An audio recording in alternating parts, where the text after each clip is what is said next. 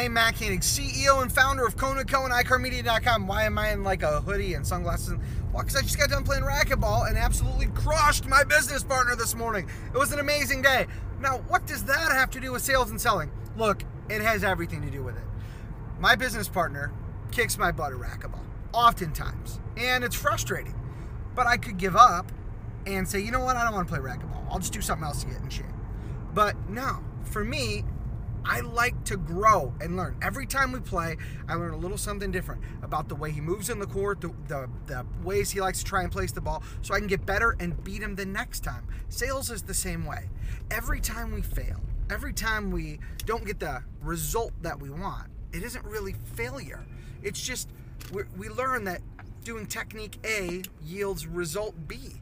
So all we have to do is try a different technique to get a different result. See, if we treat sales that way, instead of looking at it as failures that are discouragement, look at them as okay, I learned that this gets me that, so maybe I should try this instead.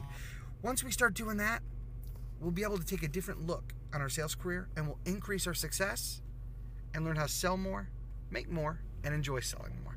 Thanks again for tuning into this quick tip. This is Matt Koenig. Now go out there and make today amazing.